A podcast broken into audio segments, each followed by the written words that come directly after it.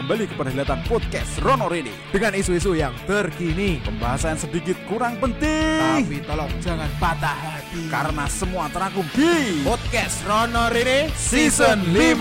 Wow.